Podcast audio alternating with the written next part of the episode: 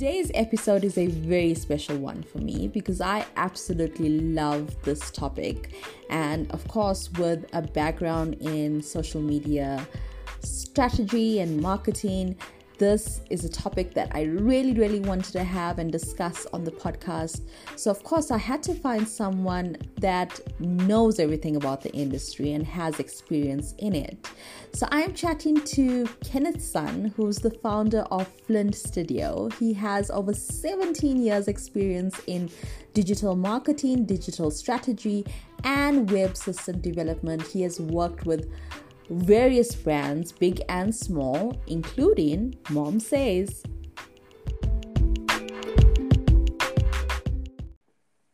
What does digital strategy mean? Okay. Well, digital strategy is um, is often confused with tactics, right? But digital strategy is a combination of tactics and actions that help move your online business in a direction that's being predefined by you or your digital agency. Um, so I would say you don't need a digital agency to implement a digital strategy, just like you don't need a coach to help you play a certain sport. Um, you can figure it out yourself, but it just takes sort of longer. Um, and and I and I think when it comes to digital strategies, it's good. It's definitely good to have one, um, but I think what, what we've seen is a lot of people confuse tactics with strategy. Uh, a strategy is we're trying to do something, and by doing a, a collection of tactics, we're able to achieve a set result, and that's that would be the strategy that we sort of undertake um, to to get to get to the result. Um, so I think yeah, that, that's the the biggest sort of thing for us. We see so many businesses that come to us and they, they've got tactics in their minds that they confuse with uh, strategy. Yeah. Why is it so important to have a digital strategy? Okay. Well, the, the importance lies in the fact that, you know, in any endeavor, you know, if you, if you know what you're trying to achieve um, and, and you have clear goals and objectives, um, having a strategy is, is, I would say, the second most important thing after that. Because if you don't have a strategy, you're basically in a in a in a, in a, uh, a boat without a without a rudder. You kind of go where the the, the current takes you. Um, you may, by fluke, end up um, at your sort of objective or goal, but without the strategy, which is the rudder path, you, you're not really aiming towards that goal properly um, and efficiently. So I think that that's why it's so important and critically important to have a strategy. Um, I use an example like like I think a lot of a lot of um, businesses focus a lot of energy around efficiency, right? So I always use an example of um, going to a new city and then having a map right? So sometimes people people get get to a new city and they've got the wrong map. So that's where the strategy comes in, right? The strategy is the map. So if you have the wrong map, um, and you're very efficient in, in sort of reading the map and interpreting the map, but it's the wrong map, you're basically spending a lot of time, energy, resources, money, um, getting nowhere. So that's why it's important to have a strategy, just like it's important to have the right map. Right? Having the wrong strategy or just winging it means that you're you're you know you, you may end up spending years trying to figure out where it is that you should be going and only finding that out years later. So it's much better to have a strategy up front. Um, and even if it's not this huge overarching strategy, it's just to have a strategy in place.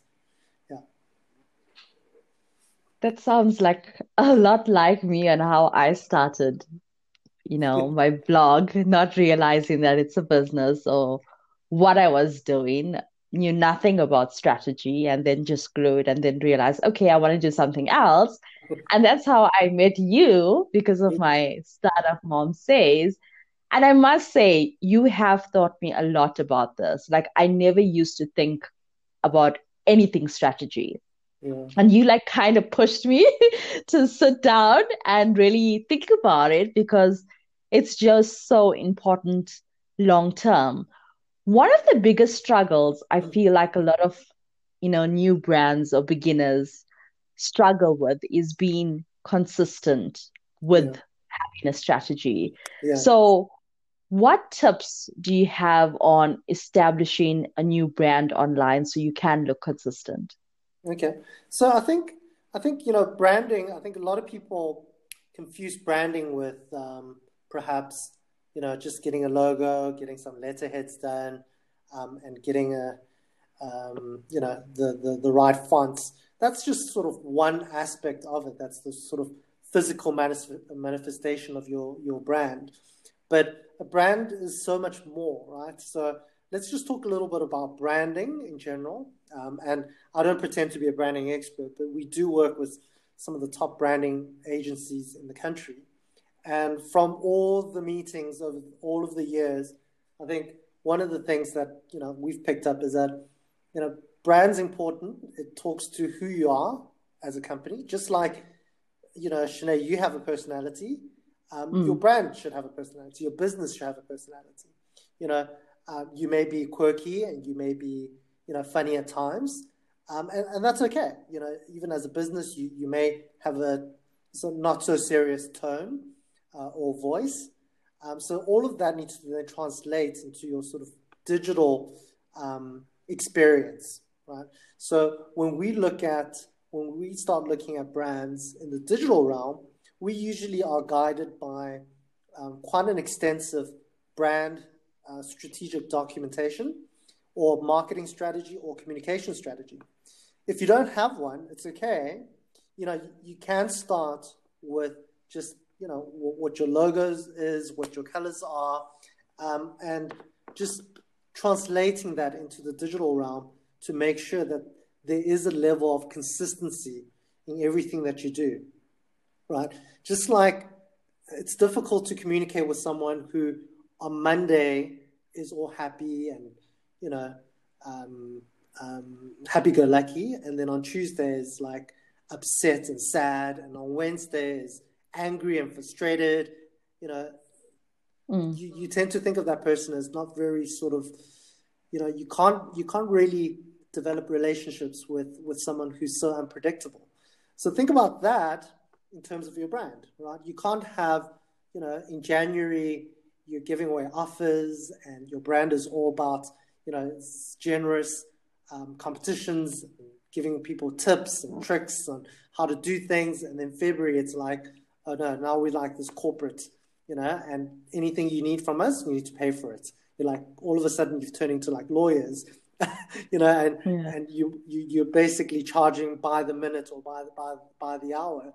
Um, and then come March, you've got this um, different approach again. So, you know, the, the, the, branding is consistency, and the strategy is how you sort of get to your objective.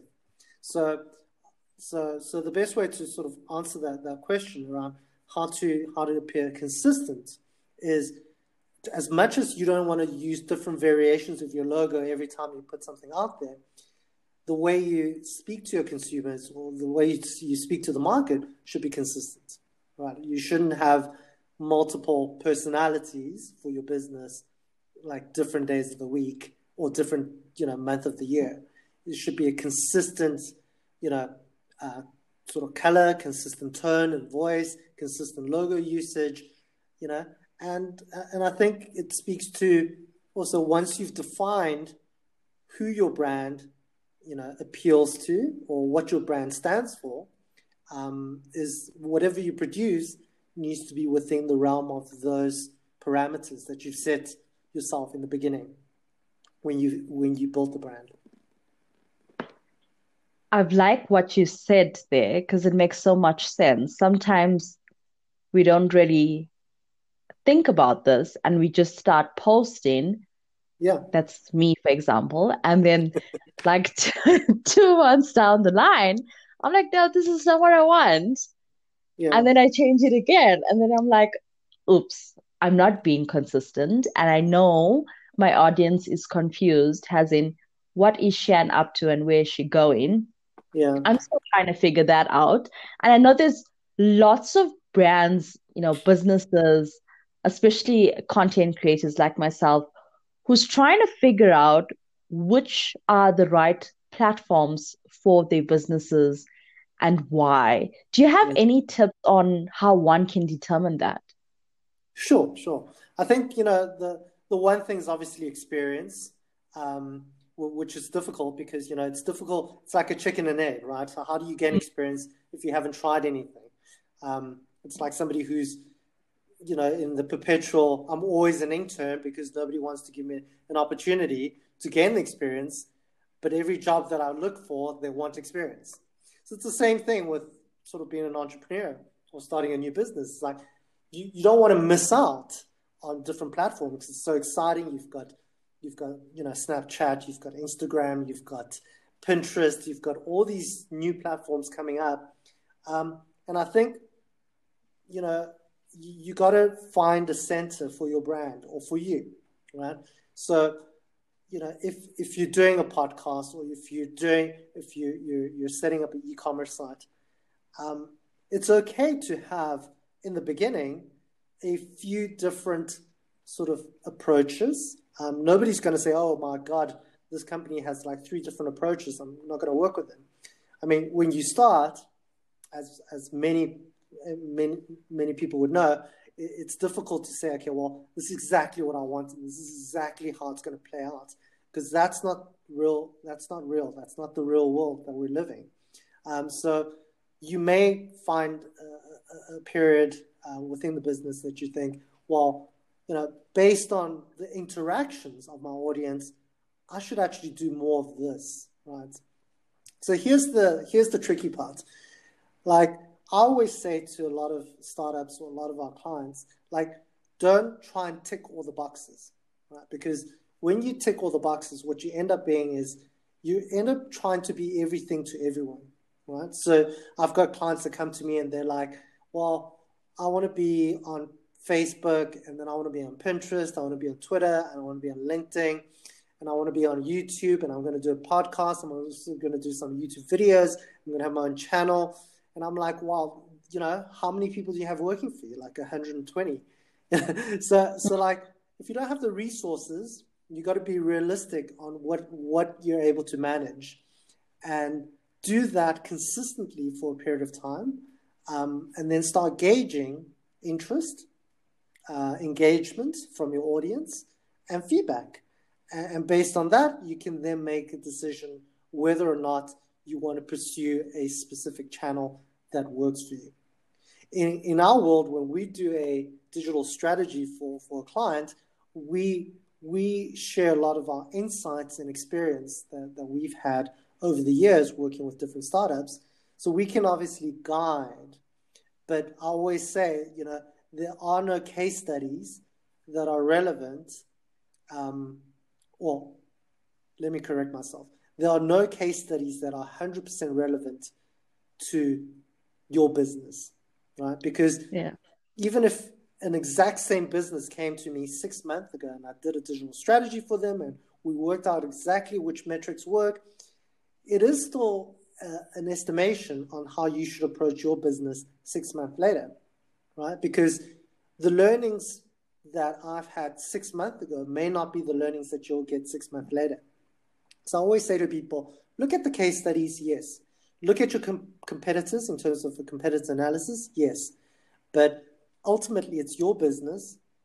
You got to look at the data that's coming back from from the market around your business um, and then make a decision around the, the platforms that are A, successful, um, and B, this is the important part, that are getting engagement and that are actually moving the needle in terms of your business. Right. So, so um, I, I want to use this sort of an example of something that's happened with two of our clients. Um, and they've they, they approached us. So, so I don't want people to think that you know we got them to that point. Um, okay. Because so so a, a client approached us, um, a medical client, a pharmaceutical, and they they had thirty six thousand people on their Facebook page, and you know the the thing is they they didn't know which platform they should be on, so they went onto Facebook and then they went onto Instagram, which is great, you know, mm. um, and they spent a bit of money promoting the posts, and they got thirty six thousand likes, and you know, and it's a lot of that's quite a big following because they spent quite a bit of money getting getting those people, but the problem is they weren't targeting correctly, so their audience are in fact doctors and healthcare professionals. So when we did an audit of the, the, the, the platform for Facebook, we realized that out of the 36,000 people, there were maybe 500 or 700 people that were actually their target audience. Wow. So it's important to understand who your target audience is. So there's there's four there's three there's three or four things I want to sort of um, raise, right? So the one is your target audience. Who are you trying to target? Is your audience on the platform that you're going to sort of talk to? That that's important because if they're not there, sort of don't bother, right? If you're targeting, let's say, retired individuals, people looking to retire, don't go onto Snapchat, right? Because mm. they're not there.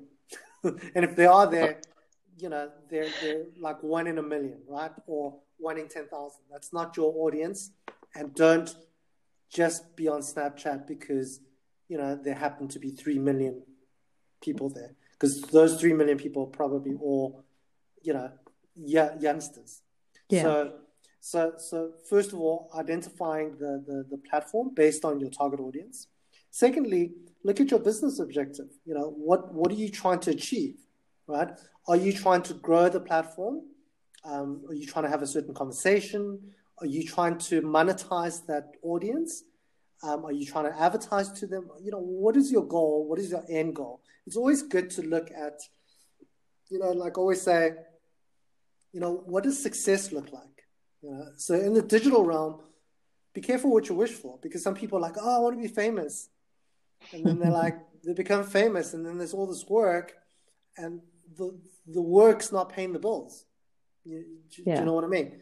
So, like, we have people that approach us, and again, I don't mention names, but we have, you know, outwardly successful agencies that approach us and say to us, listen, our, our social media is so successful. Every time we post something, we've got like a thousand likes and 2,000 comments, and everybody's like, you know, like really amped, but mm. we struggle to get business, right? So, so again, be careful what you wish for. If you wish to be popular, you can become popular, but then you may not make money because your your your metric is fame or popularity.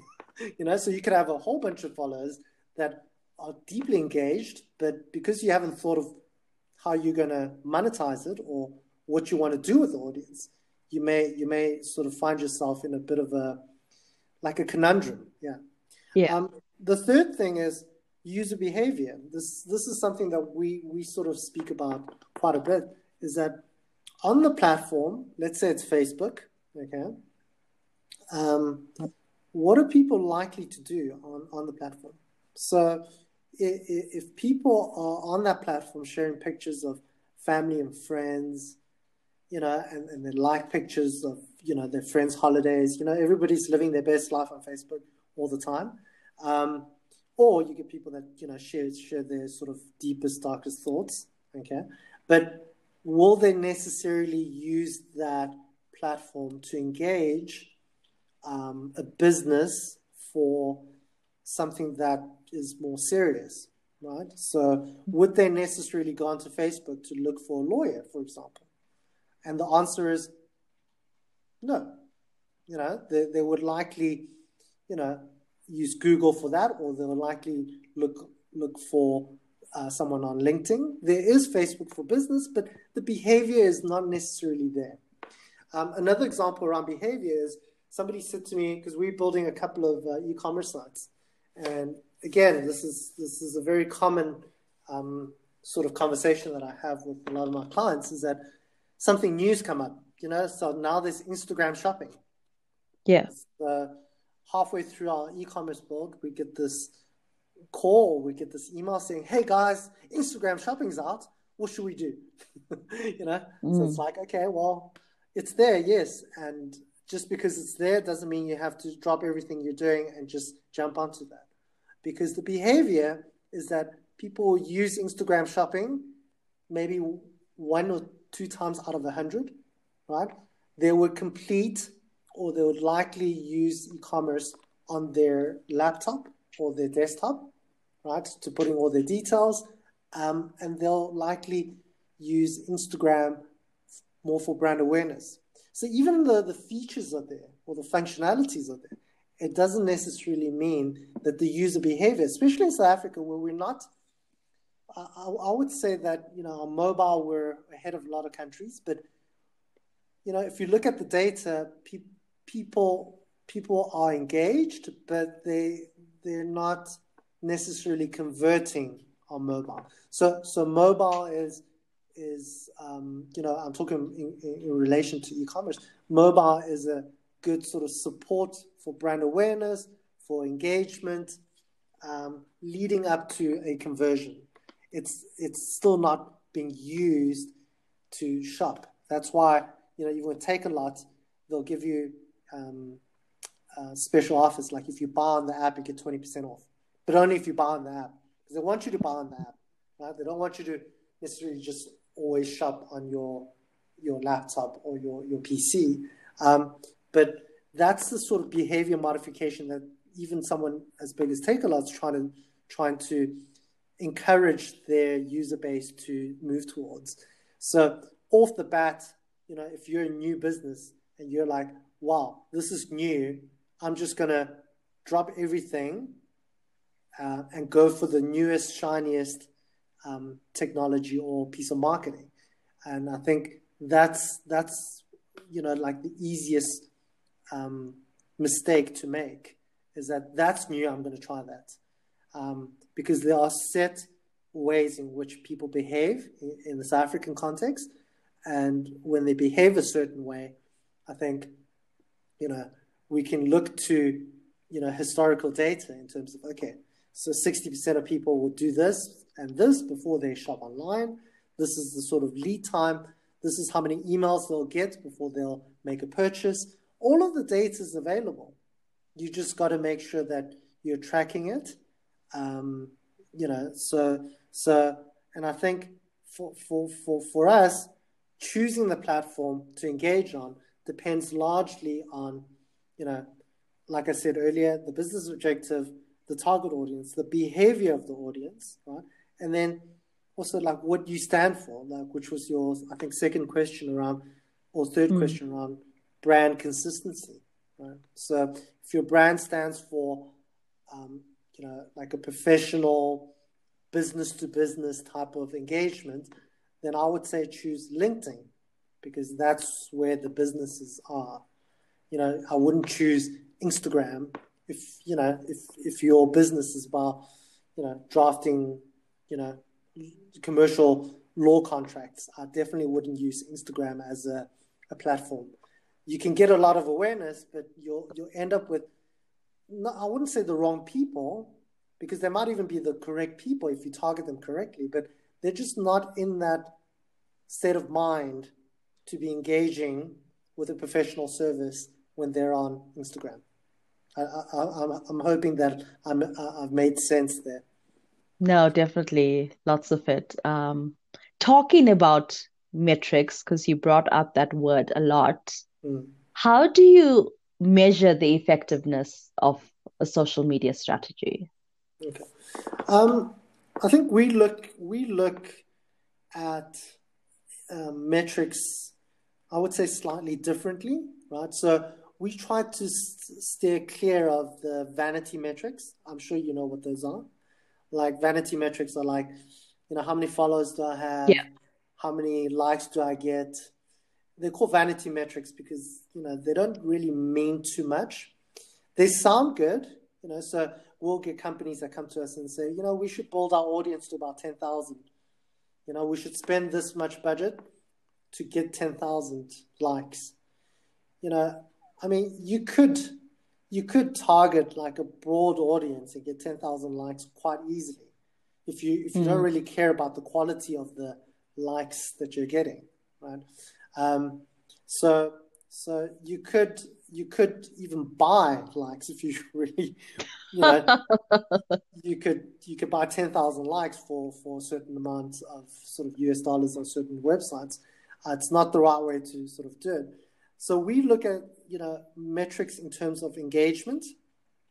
So I would rather have 500 people that are engaged with the brand with your business that are valuable to your business in terms of potential business, uh, in terms of potential um, PR, in terms of potential sort of brand ambassadors, versus 50,000 people that don't really even know why they're on your Facebook page, right?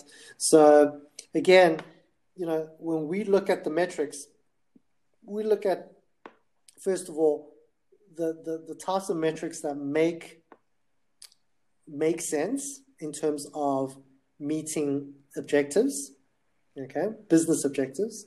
So, for example, again, like if we if we get a whole bunch of engagement uh, metrics and we, we see that, hey, you know, the audience is really engaged with us. Every time we ask a question, you know, they, they, they answer. Every, every time we run a poll, we get like 60, 70% engagement. So we've got a really engaged audience. Okay, that's that's the good part. And then the next part would be how do we then convert this engagement and this attention into what our business objectives are, right? So, say for example, my business objective is to get people to come and let, let's use mom says as an example, right? So, our, our objective is to get people to uh, rate and review our products uh, uh, on the platform. Yeah. So, you know, we need the engagement, sure. We need the audience, yes. We need the right audience that are engaged. Once we have that, we can start looking at okay, so beyond reviewing and rating, what do we want the audience to be able to do? If we want a set action, we need to then look at what type of metrics would um, allow that action to, to, to, to happen or to be performed. So a lot of the, the e-commerce sites, a lot of the bigger e-commerce sites, I mean, the biggest Amazon, for example, they've got so many data points on each and every one of us or each and every one of the customers that they can start using metrics to help the, the, the, their business target people at the right stage in the buying cycle. So they'll know things about you before you even know yourself. that, Wait, Kenneth, you know, I have to stop you there. Because I always thought it was freaky when I talk to someone about something. Yeah. And then, like, I go on Facebook, I see an advert, and I go onto any website and I see an advert that's related to that advert. Yeah. And I always wondered, is like Facebook hearing everything I'm talking to about with my friends? Like, what's going on? So is is that something similar to what you're talking about? Well, you know, I think the conspiracy theorists in all of us would say they're already doing it, right? Um, but even if there were, I don't think any of the big companies would openly admit it because that would be a huge violation to privacy. Okay. But I have heard that before for numerous people. Like, you know, if you can talk about a certain topic enough when you go out for a drink and then you go back onto Facebook and that product or that service becomes, you know, center stage. Um, but it, it, may be a confirmation bias as well, meaning you think about it and then you see it. You know, you know what I mean? So yeah. So so the, the type of metrics that I'm talking about, you know, they don't need to listening to your to your conversations, but they can say, I mean, there, there was an example of just your purchase behavior. So your metrics can include what you've bought in the past to what they recommend that you buy in the future, right? So there was a story, and this is not an this you know it started off. I think a lot of people said it was an urban legend, and this is this is quite an old story. But there there was a story of this um, single father with his teenage daughter, I think in America, and this isn't even like email marketing. This was like broadsheet. So Target in America prints out broadsheets based on your profile. So you get a Target loyalty card, and then every time you go buy, you swipe your loyalty card, and they build up um, information or analytics or metrics around what you've purchased. So in this particular instance, what happened was this this teenage girl, um, she's been buying a whole bunch of products. Her father wasn't aware, um, and then when they sent her to well, when they sent the Target broadsheet in the post, the father opened it up and it's a whole bunch of you know baby products, pregnancy. You oh, know, like, you know, so so the father actually phoned up Target. It's like, why the hell are you sending me all this stuff? Like, I've got an 18 year old daughter. Nobody buys this stuff. You guys, you guys don't know what you're doing. You know, and this is irrelevant. And you know, so you got quite upset. But it turns out that Target knew that the daughter was pregnant based on her purchase behavior before the father knew that his own daughter was pregnant.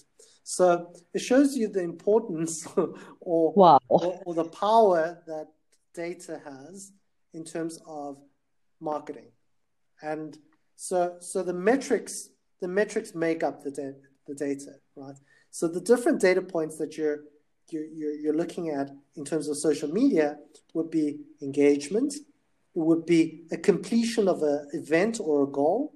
A goal could be making a purchase on an e-commerce site from social media, or a goal could be downloading a PDF or watching a video, right? So the, the metrics that are important are the ones that are outlined in your goals and objectives. Again, coming back to be careful what you wish for.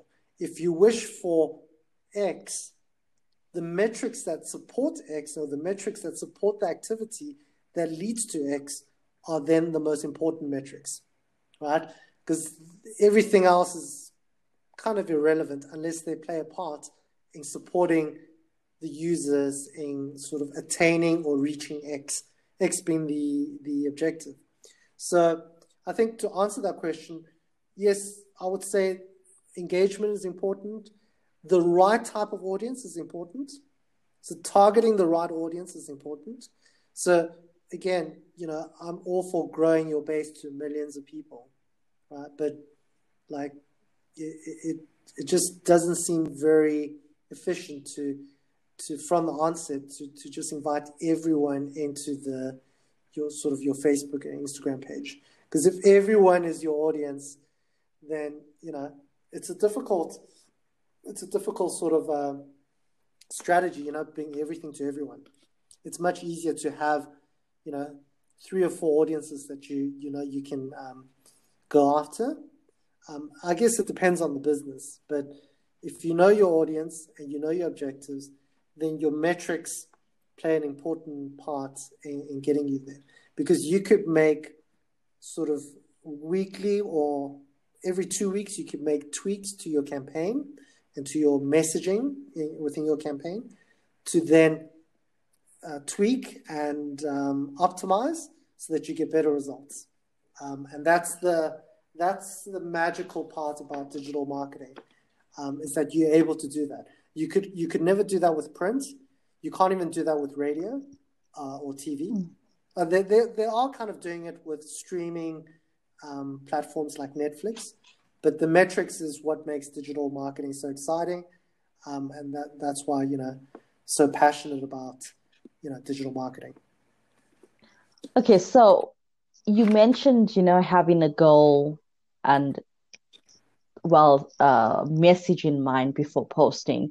Yes. So does that mean before I share any post on Instagram or Facebook, I should actually work on the caption and see what's my end goal for this post and plan ahead before I just post. Like, you know, I shouldn't be doing it spontaneously if I'm making it. no, sense. No, no, no, no.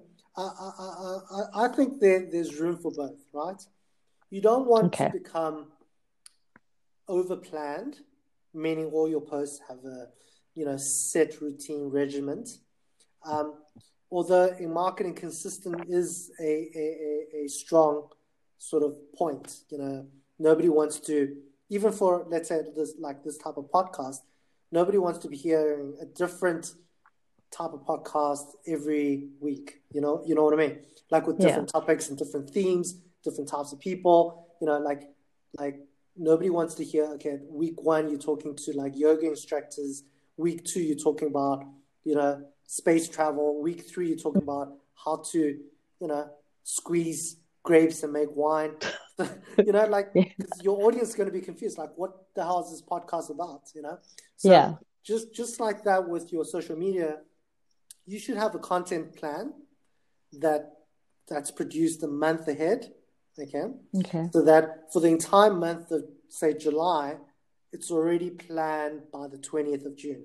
So you know what you would post uh, on a Monday, Wednesday, Friday, best times to post according to research on different platforms. Um, and then and then from there, I think you should have the ability to post ad hoc. You know when something happens in the world, you know, you should Yeah. you shouldn't be like, oh my god, I've already got everything for July. You know, now that they found a cure for COVID, I'm not going to post about that until August, right? Because Yeah. because now everything July's been pre pre planned. So you should have something that allows you to post ad hoc. But those ad hoc posts should have some guideline or framework that you can refer back to, right?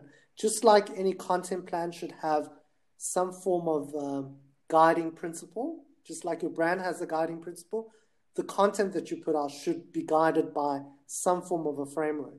So let me give you an example, right? So let's say, you know, your your your your brand tone and voice is inspirational, you know, and it's Mm. it's motivating, it's inspirational, um, and you you talk, you know, um, not in the sort of long thesis format. It's short, it's punchy, it's quirky, right? Um, so so your framework would be not necessarily like a 50 page framework where every time you post you got to read through like a book before you post. It's not realistic. But your framework could literally be five or six points that you take into consideration okay? So i'll give you an example. First of all is it on brand? Is it on you know am i talking in the language that i would usually use when i'm speaking to my audience? So that would be the, the, the first point. Second point is which of my audience group is this message for?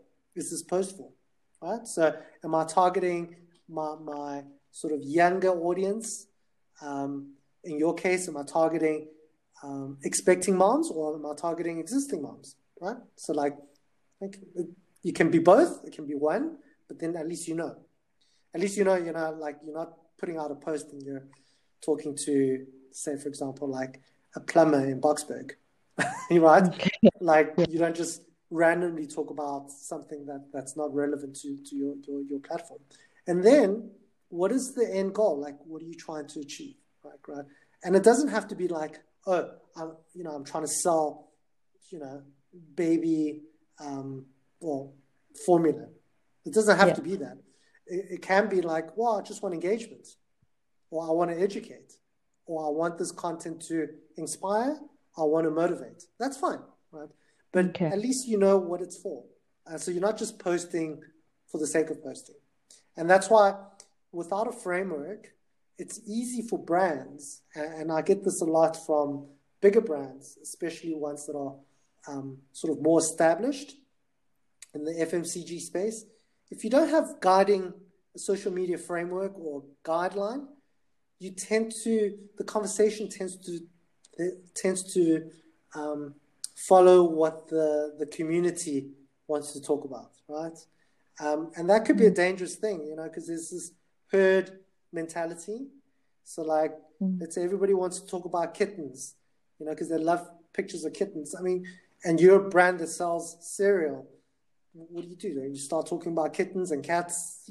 You know what I mean? So it's not always good to say, "Oh, well, just give people what they want," because you know, as a brand, you should know what you want to be telling and uh, sharing with people. You shouldn't be in a position where you're just like going with the flow. And that comes back to the strategy we spoke about earlier.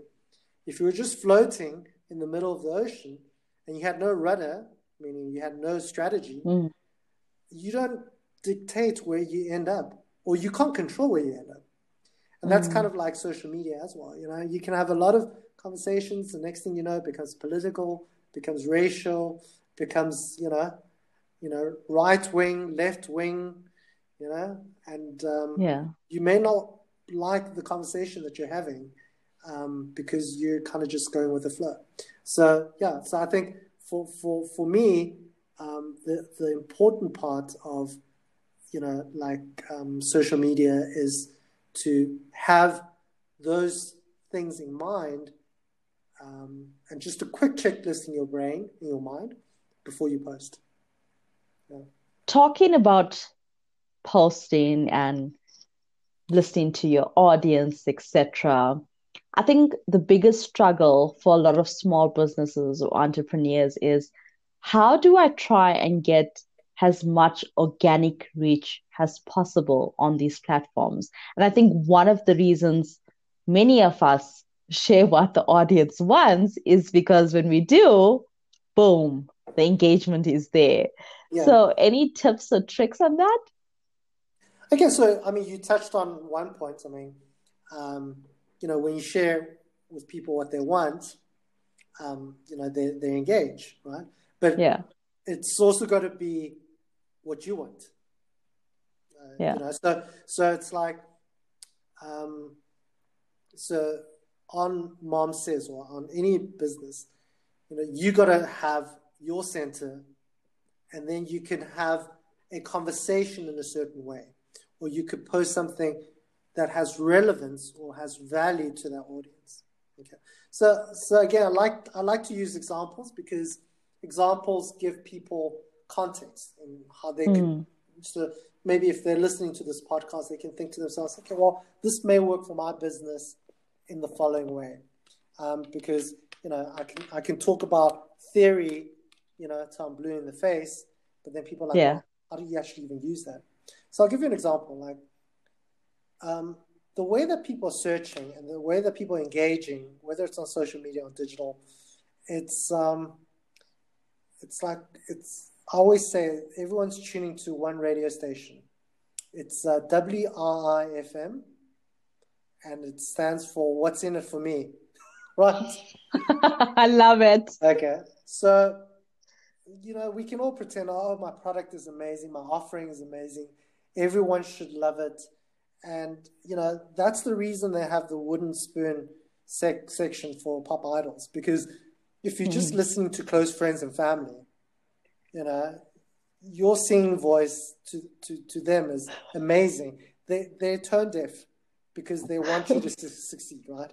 When you reach the real world, you will get good, bad reviews, you know, and that's based on the content that you produce, right? Mm-hmm. So organically, there's there's quite a bit that you can do, but my advice is find the audience that, that you're talking to. Find out what their pain points are. Okay. So, what's in it for them? What are their pain points? Do they need to be educated? Are they looking to learn? Do they want to be entertained or do they want to be inspired? What are those pain points? Once you can unlock those pain points, you can produce the type of content that can then get the, the engagement that you need to grow your, your, your platform. And and I know a lot of entrepreneurs probably don't want to hear this, but this is the truth. Um, most of the platforms have matured. When I say platforms, Instagram, Facebook, Twitter, LinkedIn, Pinterest, all, most of them have matured to a monetized model. Okay. okay. So it's pay to play. Right? You can take the road where you're, um, you know, just organically growing your audience. It's a much longer road, right? Or you could still produce relevant um, and valuable content, but you boost it or you, you run a Facebook ad campaign, you can reach a much bigger audience, right? But you always want to do that in the beginning so you can grow your audience and then start having conversation and start measuring because it's just like a great you know somebody that makes a great speech you know if you think back in history you know nelson mandela martin luther king um, you know all the great sort of speech makers you can't really have that great speech and you know you have like six people in the auditorium you know? Yeah. You have to have an audience first.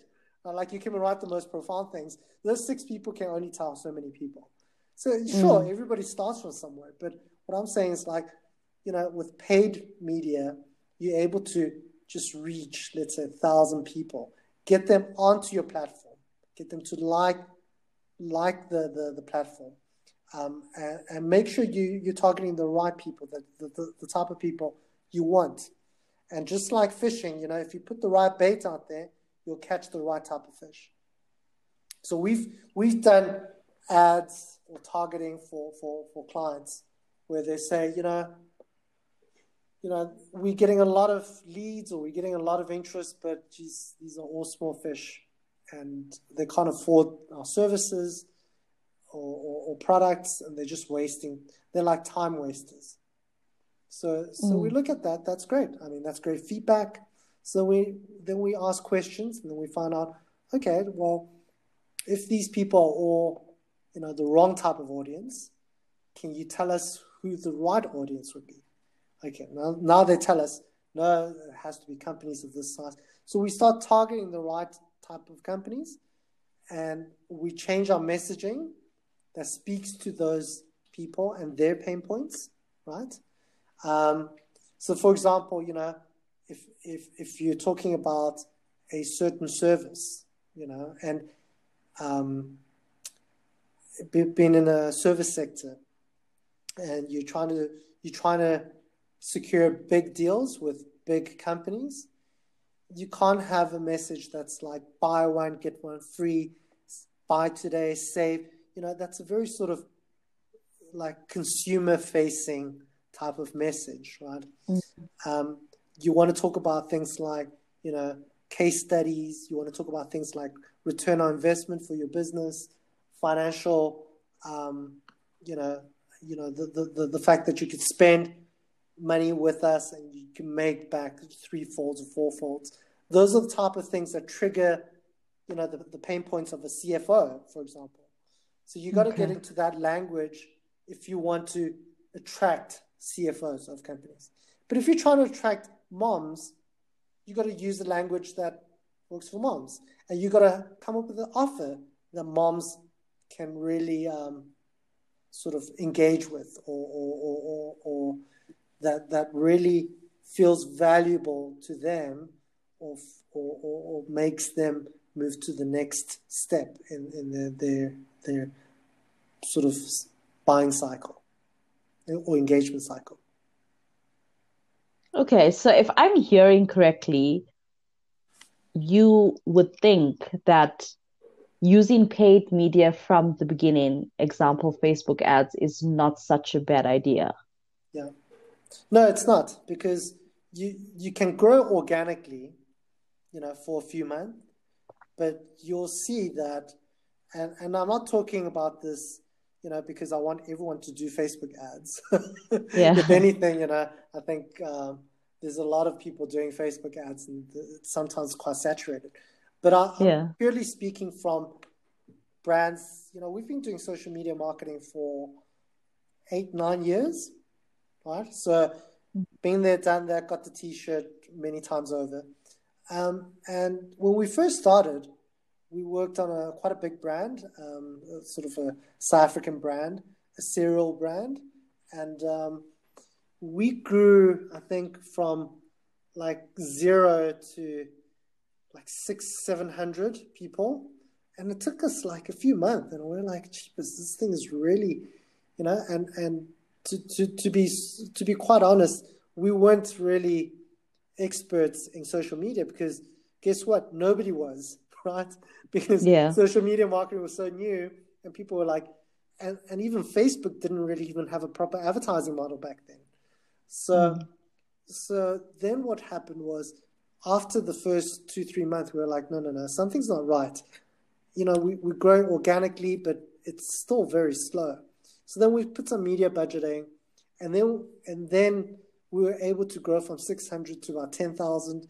And then over the next few months, I think within the year, we got to about 64,000 sort of likes and followers on the platforms. And those were really engaged audiences um, because we, we, you know, we set our targeting to the right people. So I guess if I had to get advice, start off organically, start seeing who you know who are the people that are engaging with you? What sort of age bracket are they in? Are they male female? You know where do they live? Um, you don't have to ask them this. You can find all this data in the facebook insights. It's a bit creepy if you ask them. Um, um, so once you you identify okay most of my audience are female. Most of them live in big sort of main cities like durban joburg cape town uh, and most of them are like between the ages of 24 and 35. Okay, cool. So when, when I run a Facebook campaign, I can then see of the posts that I've posted, which are the ones that are getting the most engagement. Okay, it's the ones that promote, or it's the ones that educate, or the ones where I give free things away. And then from there, what you can do is run an ad um, or boost a post, and you'll get to a bigger, wider audience outside of your existing audience. And you know, I don't know if you know this, but Facebook is completely pay to play.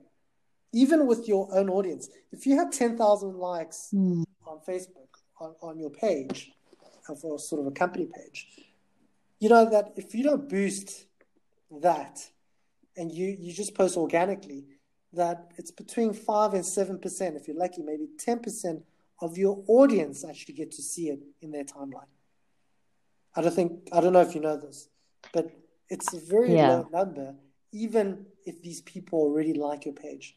Right. So with paid, you can not just expand to sort of all of your audience, but we can expand to people what we call lookalike audiences and people that are in the same sort of segmentation as your existing audience that you can pre pre select. Um, we're doing some really exciting work in the LinkedIn space where we're able to, you know, we can work. We've worked on quite a bit of work. Um, we've done quite a bit of work on the LinkedIn algorithm. So, so like the best time to post, the type of post, what sort of budget we put behind it to get the maximum reach, and you know, if and LinkedIn works similarly to Facebook. If a post that you put out gets a lot of likes within the first hour, it gets shown more. I don't know if you know this, right? So it's Facebook and LinkedIn both have its own algorithms on how they would continue to promote your posts, whether it's boosted, paid, or organic. So in the first hour, it's important to try and get as many people to like and comment because if you can do that, it can reach more people and it's a snowball effect. So a lot of times, I think the, the reason that you know you can do quite a bit on your own and learn it but you know like like some of the guys that that, that work that work with us you know they've they've been looking at this stuff for like five six years straight that's all they do every day right mm-hmm. so it is difficult for for somebody who's starting a business making you know battery packs you know I'm saying that because I'm staring at my rechargeable battery. um, um, to, to all of a sudden, you know, overnight become a social media guru. Um, yeah. But I, I, would say start organic, learn, and then start playing around with smaller budgets towards paid and, and start seeing the results. I've, I've known quite a few companies, you know, they, they've only approached us after like running their own social media for a few years, and then they really want to ramp it up, and that's why they're yeah. and that's okay, you know. And then I find people as well that that sort of self self educate and they do very well, like yourself, you know. Um, and it's trial and error. Yeah, trial and error. Um, as long as you're not making too many of the same mistakes day in day out, you know, like I said, no case studies out there for you except you. Yeah. Yeah. It's interesting that you brought up LinkedIn because I never really use that platform, but I know that I have quite a few connections. And I didn't know that it was very similar to Facebook. So I guess that's also a space that more entrepreneurs and small businesses should start investing their time in because now you said that you can do ads as well. So definitely, wow, LinkedIn's growing very quickly. Uh, LinkedIn's, you know, people, you know, if you're looking at high level, people say, well, why why are you on LinkedIn to make connections and to find jobs? you know, but uh, mm. uh, it, it's interesting. But you can almost predict again, you know, with this whole predictive or behavioral marketing. When when I see some of the people that I um, sort of worked with in the past, and they're all of a sudden active on LinkedIn, you know, I usually send people a message and say, "Hey, listen, bud, are you looking for a job?" And they say, "Yes." How did you know? So I'm like, because you're asking for endorsements, and you know, why would you ask for an endorsement if you're not looking for a job? You know, yeah. and it's it's interesting to see, you know. So I think for for, for me, it's like as much as the behavioral um, uh, markers that you can pick up, the the, the better, mm. right? Especially this time, you know, with COVID and everything that's going on, this crazy time during this sort of pandemic um, you can start seeing, you know, like what are the things that matter to people, um, and you can start seeing, you know, like if people are losing their their, their jobs or losing their income, it, it doesn't make sense that you continue to market to people the same way, sort of before yeah. the pandemic and after the pandemic. It's like the same approach. You got to adjust your approach, but you shouldn't change your objectives. You know, you shouldn't change who you are you know, I've had several clients say to me, "Hey, should I just get into hand sanitizers?" I'm like, "No. What do you know about hand sanitizers? you know, mm-hmm. don't don't just do it because you know there's like, oh my god, there's a need changing my whole entire business from like, you know, digital marketing to you know face masks. It, yeah. it doesn't it doesn't sort of work that way. But you do need to be quite understanding um, of people where people are, where their headspace is at. You know, they're working from home more. They're more likely to read longer articles. Like that's one thing that we find. So whereas before, you know, people are like, "Hey, short article, cool. I don't have time for this. I need to go to a meeting. I need there's traffic. There's this. I got." Now people at home they have more time to read longer form articles. Um, they have more time to study. They're more interested in online learning, learning new skills they have more time to spend in the garden, spend more time with the kids. Or some people, you know, cherish that. Other people are like on the brink. Um, mm. so you know, so so yeah, so so it's uh, it's a, it's definitely an interesting time for digital marketing. Um, but yeah, I think it it definitely shows that what we've been saying for years, for maybe the last decade, you know, digital marketing. You got to do digital marketing. This is the time you know, everyone is going to be on it or is already on it. And we've got clients that are that are now saying, "Hey, we want to build e-commerce sites. We want to do this. We want to do that." And you know, it's not a lack of trying from our end, but it literally took a pandemic for people to move away from like print and and like TV commercials, and you know, and it's like we could have told you this five, ten years ago. But um, mm. you know, hmm. I guess I guess everyone moves at a different pace. Talking about people reading more content now and longer paragraphs, Google has done a major update to its core. Well, well, they do that quite often. Yes. which has affected many of us, including myself. What can businesses do to improve their search results or SEO on Google? Yeah. So, so it, it's a very good question, right? And it's not it's not one that's easily answered, and I'll tell you why. Because Google changes its algorithm just to keep just to ensure you know people are not monopolizing rankings, um, um, and maybe um, in, in, a way, it's increasing the relevance of the results that are shown to people, right? So if you've always done your blog a certain way and you were ranked on the first page of Google for a lot of your blog articles, and all of a sudden this algorithm change comes in, and now you're on page six, right? Shock horror. mm. First thing you need to be able to do is you need to have some software to be able to tell you that your ranking has dropped, right? So, I mean, there's no point sort of algorithm kicks in and you don't even know that it's affected you, right? So the first thing you need to do is have that that overview of where you are, which keywords you're ranking for, and where you're ranking within the sort of South African Google um, um, sort of ranking metrics. Um, you, you would also need to not test it on your own browser because I think a lot of people do that. Yeah. They'll search for their own terms and they'll check, and then, hey, I'm number one. Um, and this is what a lot of people don't know, but all everyone's browser profile is different. We get different results based on what we search for. We could search for the same, we could search for Paris, right? So you could search for Paris and I can search for Paris. Like, I've been to Europe, but I've never been to Paris. But you, I assume you've been to Paris, okay? No, so I haven't. okay, so let's mm-hmm. assume you've been to Paris and I haven't, right?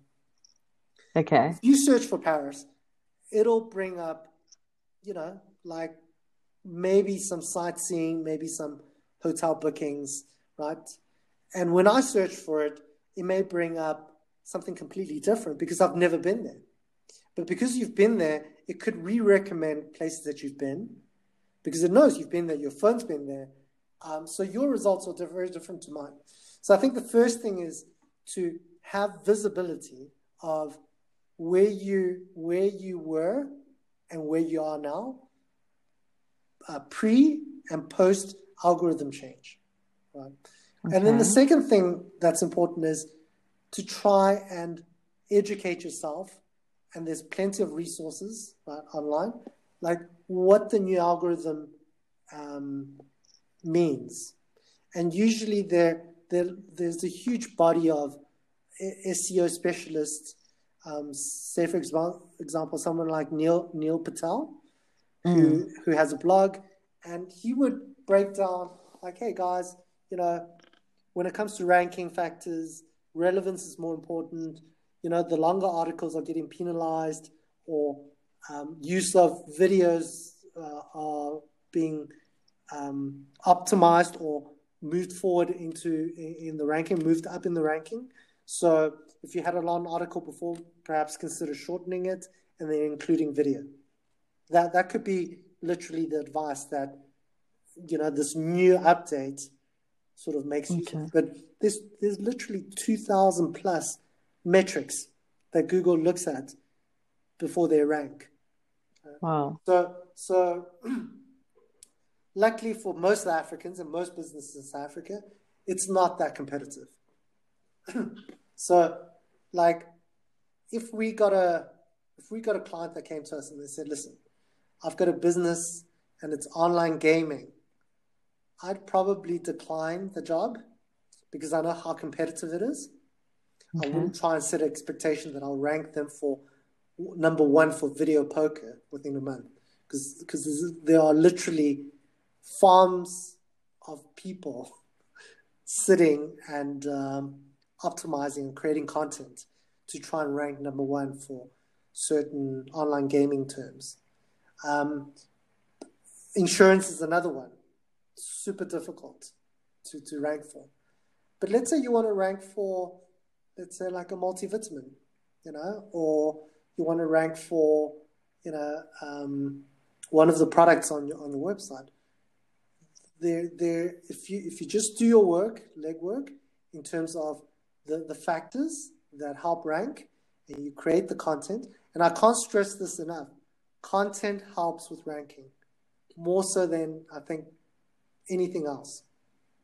Um, because content can can speak to the relevance. So not many people are searching like um, for example one of our clients is a big stationery supplier. They had a prior to sort of coming to us, they had an agency that ranked them sort of number one for for words like ruler, highlighter, pens, lever archer files, you know, flip folders, flip files. They're ranked number one for hmm. everything, right? Practically wow. in the station. But they weren't getting any business. Okay.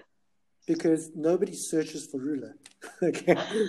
like, like if knew one or two people, like, Kenneth. You know, you know, it's like so so putting it's like I use this analogy, like putting up the, the best looking advertising and posters on a back alley where nobody goes. You know, it's like where people go to throw trash away.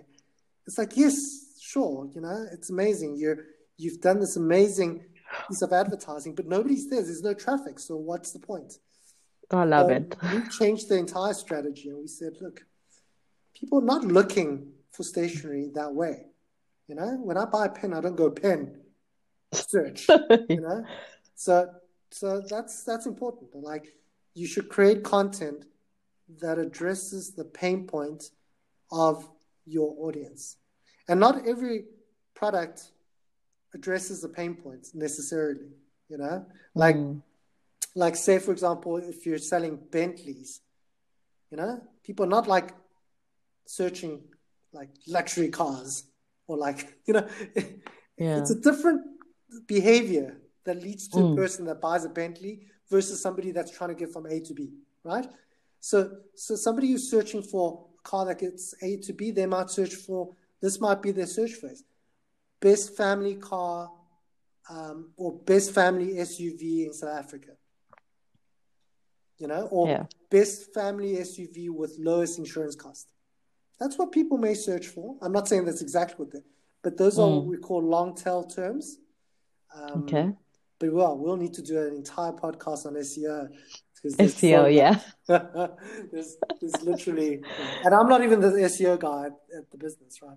Because I, I, like run a lot of the business development um, side of things and strategy side of things. Hmm. But if I got my SEO lady and SEO guy to speak, they can actually talk to you for a week straight.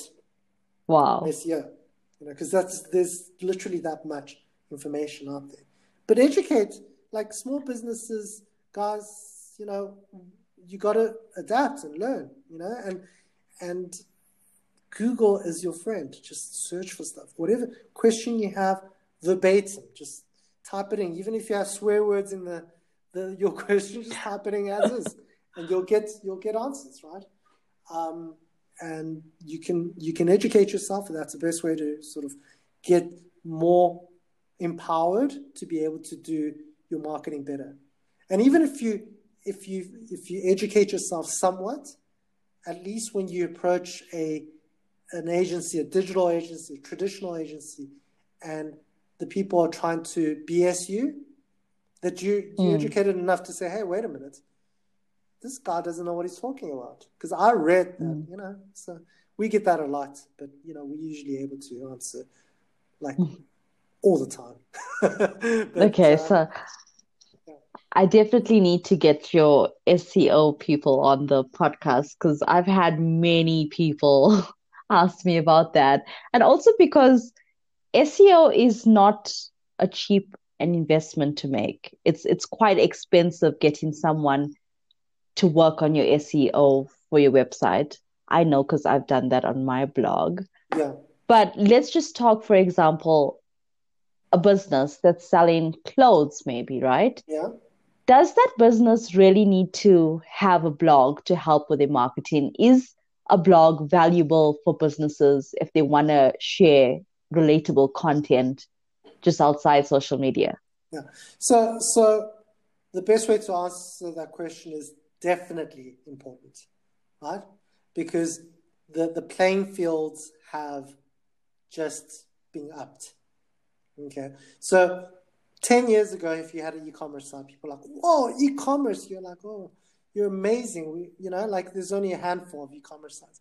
Now there are thousands, if not hundreds of thousands of e-commerce sites. Everyone with, you know, an idea wanting to sell something gets onto Shopify, gets onto WooCommerce, gets a site built. They might even go onto one of these free site builders. Um, there are a lot of e-commerce solutions that are out there, right? So, and people don't, like I was saying, people like if you think you're searching for a product by name, you know, like let's say laptop, you know how competitive yeah. it is, right? There's mm. there's almost like the bigger brands will basically crush you, right? Because mm. I know I've, we've worked on like again, I don't mention names because I, you know, I don't know what the legalities are on podcasts. Yeah. you know, because I might slip up and said what we did for them. But, but let's say it's a, one of the biggest, bigger South Korean electronic brands. Okay, they would they would spend millions per month on ads. Um, and their their their return on investments is not even that important because they're making all their money on certain products.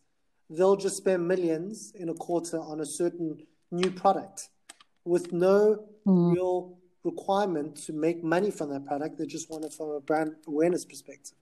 And let's say okay. they, they're selling a laptop. Now you're selling a laptop and you're you're like a e-commerce shop and you're trying to get like what do you think is going to happen? Right? Like you're not even going to appear, and even if you do appear, it's like once for every hundred times that the other company appears. So so you can't rely so much on paid media because you know a lot of people are vying for those sort of top positions. Mm. So if you can then say, okay, cool, you know, let me write articles about like laptops. I'm just using laptops as an example, but let mm. me write articles about laptops, ergonomic laptops. So, okay, cool. You know, like which laptop's best for ergonomic. So you may not sell a lot of laptops, but when when it comes to ergonomic laptops, especially if your laptop does have some ergonomic features, organically you're going to be the, the first ranking result, right? The most hmm. ergonomic laptop or the, the highest refresh rate, whatever people are searching for, right? So because people are searching more specifically, the more relevant the data, the better, right? So if somebody's speaking to you um, with relevance, you tend to read it because, again, what's in it for me? I want to learn. I want to learn. Yeah. I want to make a purchase decision based on what I've learned. If you're just saying to, saying to me, best laptops, best deals, biggest discounts, um, yeah, guess what? Everyone's saying the same thing. You know, you, you're you're basically a sea of noise. Everybody's saying the same thing. As much as you like to think you have the best um, differentiator, or you have the, the, the best brand proposition. Everyone in your sector say the same thing. Every idea that you have, they probably thought of it. And if you're a small business, they've got marketing people, they've got strategists thinking of the same thing that you're thinking of, but with the think tank, right? So start looking at like um, you know if, if if you're going to play in that space, don't necessarily play by the same rules, right?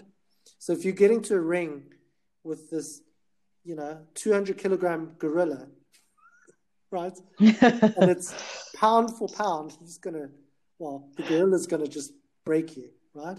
So maybe start with like taking out the gorilla's ankles, you know, or tying his laces together so you can go in and take some cheap shots. So I'm not saying that, you know, I'm trying to use that analogy as in like don't beat it up front because you're not going to have the media budget to, to yeah to take them on.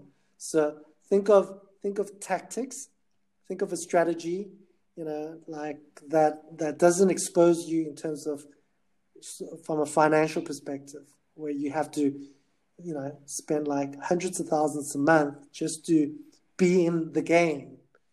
So SEO is in fact a better way, even though it is expensive but writing content is not expensive because anybody, any, well, most people can do like an online course and learn to write. Right? Yeah. Um, speaking to your audience or engaging with your audience is not expensive. Understanding your audience is not expensive. So all the things that perhaps bigger companies don't have time to do as a smaller guy or smaller um, uh, startup, you can do, right? So understanding, delivering on value, you know, every time. From from SEO perspective, that's why they've made content so such a big portion of, of the ranking factor. If your content is relevant, have a much higher chance of ranking. What is the biggest mistake you think that businesses make with their digital strategy? Well, there's so many, but yeah, I'll think of the biggest. Um, so, so I think one of the biggest is you know ticking all the boxes, and I'm speaking about everyone from small one-man shows all the way up to blue chip listed companies on the JSE, right? So they're like, okay, cool, digital, Facebook. Our competitors doing Facebook. Let's do Facebook. Our competitors also got a LinkedIn page. Let's do LinkedIn, right? Um, they're spending Google ads. Let's do Google ads. It's like people don't slow down and, and, and sort of strategize. People don't think about what they're going to do before they do it, which results in a lot of tears. Right. So, so you know the the we don't like to take on jobs. So so one thing about us, right, um, as as agencies, we we don't necessarily want to just take on every job that comes our way. Um, and I, I know a lot of people say, "Oh, you're crazy," because you know in this economy, like take what you can get. But the thing is, if we want to build a long-term relationship with any client, I think we need to start with the truth, right? And the truth is, a lot of the stuff is saturated, right? And the truth is also, a lot of the stuff, you know, is is sold based on what we have, not on what you need. Mm. So, so that's the biggest mistake. And you know, and and it sounds sounds a bit funny, but that that I think is the biggest mistake that companies fall for, right? So they fall for glitz and glamour, and they fall for the pitch deck of like agencies, and then when it comes to the results, they're not specific enough, you know. And when it comes to strategy, they're not demanding enough. So I think that's the mistake that a lot of a lot of um, I would say brand managers or owners um, have is that they, they, they don't sort of, I think it's also fear because people fear digital because they don't understand it. So I often mm. get into a meeting and when we start setting like objectives and KPIs with, with clients of all sizes of business, um, it's a funny, it's a funny, it's a strange feeling, but companies would actually say, well, you know, we'll, we'll do this campaign and we'll just learn from it even if it's just a learning exercise, it's okay. Like just absolving everyone from responsibility. you know, it's like it's like, well, we haven't done digital before, so if we're going to do digital, it's it's you know, if it doesn't work, it's okay. I'm yeah. like, what? Like, you know, you wouldn't say that about any other type other type of marketing. Mm. So so it's like it's that fear, but also, you know, I'm not I'm not big for for for businesses or agencies especially that sell something that customers don't need and they know that they don't need it. Do you know what I mean? So mm. You know, I, I, and, and and that's the, that's sort of that's in our culture, and I don't you know it, it sounds like it's a sales pitch, but like we really do want it to succeed, you know, from a numbers perspective. So because we know that if we work with with with you, we work with somebody that you refer to us, or we work with a new company, we could make them do a whole bunch of digital things that we offer, right? Like so, mm. you know, coming buy this, buy that. These are the things that we can do. Buy it, and we make the money. And you know, two months down the line, they don't see results, they'll move, and that's our mm. reputation, right? So reputation can take 20 years to build and five minutes to destroy. So, so for us, the, the, the, the main thing I would say there is the biggest mistake people can make is just sort of letting digital, just buying anything that people suggest. not sort of asking the questions, not being strict enough in terms of the deliverables. Like, this is what I want. Show me how you're going to take me there. Um, show me the metrics. Show me the results. Show me case studies proving that you can get the results. Right? And any digital agency that's worth their weight in salt should be able to do that. You know, and, and if they can't, they're just trying to sell you something at the end of the day. And, you know, and I think, you know, well, I guess everyone needs to make a living, but I don't, I don't like suggesting, and I don't think people should suggest a myriad of social media platforms just so they can, you know, invoice to, to, to manage it when you know that the clients don't really need those things. Yeah. What do you think businesses can do now to adapt to our new normal? Um, good question. I actually wrote um, I wrote a blog about it, um, and I think the the businesses should look at the behaviors around their customers, right? So, so one of the things you know, and I've spoken to so many businesses, I've spoken to so many strategists, ad agencies. You know, some some people are struggling, some people are like retrenched, some people are like lost. Well, retrenched, lost their job, same thing. Some people have taken thirty percent pay cuts, some people have taken sixty percent pay cuts. Right. So, I would always say that, you know, first of all, don't don't give up on your goals. Right. Don't don't start changing like like before, you're like, I want to start a business. Now it's like, oh my god, I, I don't want to do anything because I'm like frightened into paralysis. Okay, so that that I don't recommend. The second thing I don't recommend is I don't recommend that people change, like um, pivot their entire business, right? Like I mentioned earlier, like so I'm just saying what not to do, and I'll tell you what to do. Um, so okay. So so people pivot and then they go, okay, well, I'm going to start making face shields and you know face masks and you know like hand sanitizers when they have no idea or their business had nothing to do with those things like literally three months ago. Uh, they don't understand the value chain, the supply chain, what it takes, warehousing, storage. They don't know anything about it, but they've pivoted around from making rulers to making face masks. You know, I'm just using examples. Mm. What I would do is I would say, you know, like, you know, empathy is one thing, is being empathetic.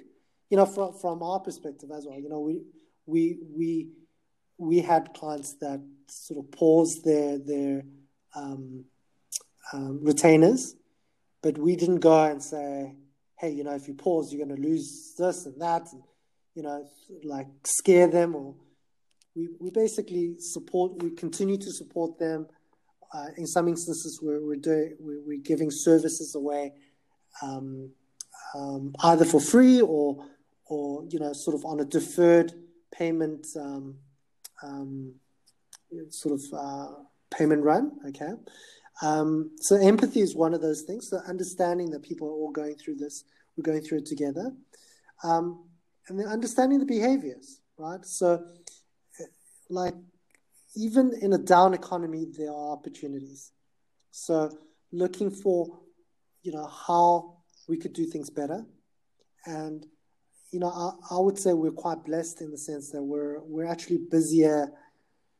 We're busier than ever um, we're, we're, we're getting a lot of um, inquiries. We're getting a lot of like business. We're getting a lot of um, sign-offs, which is good.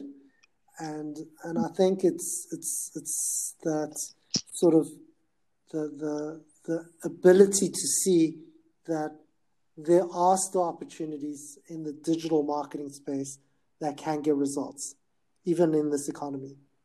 Um, and then identifying those and then being able to to perhaps sort of leverage those opportunities. And for every business person out there, there is something that they can they can do.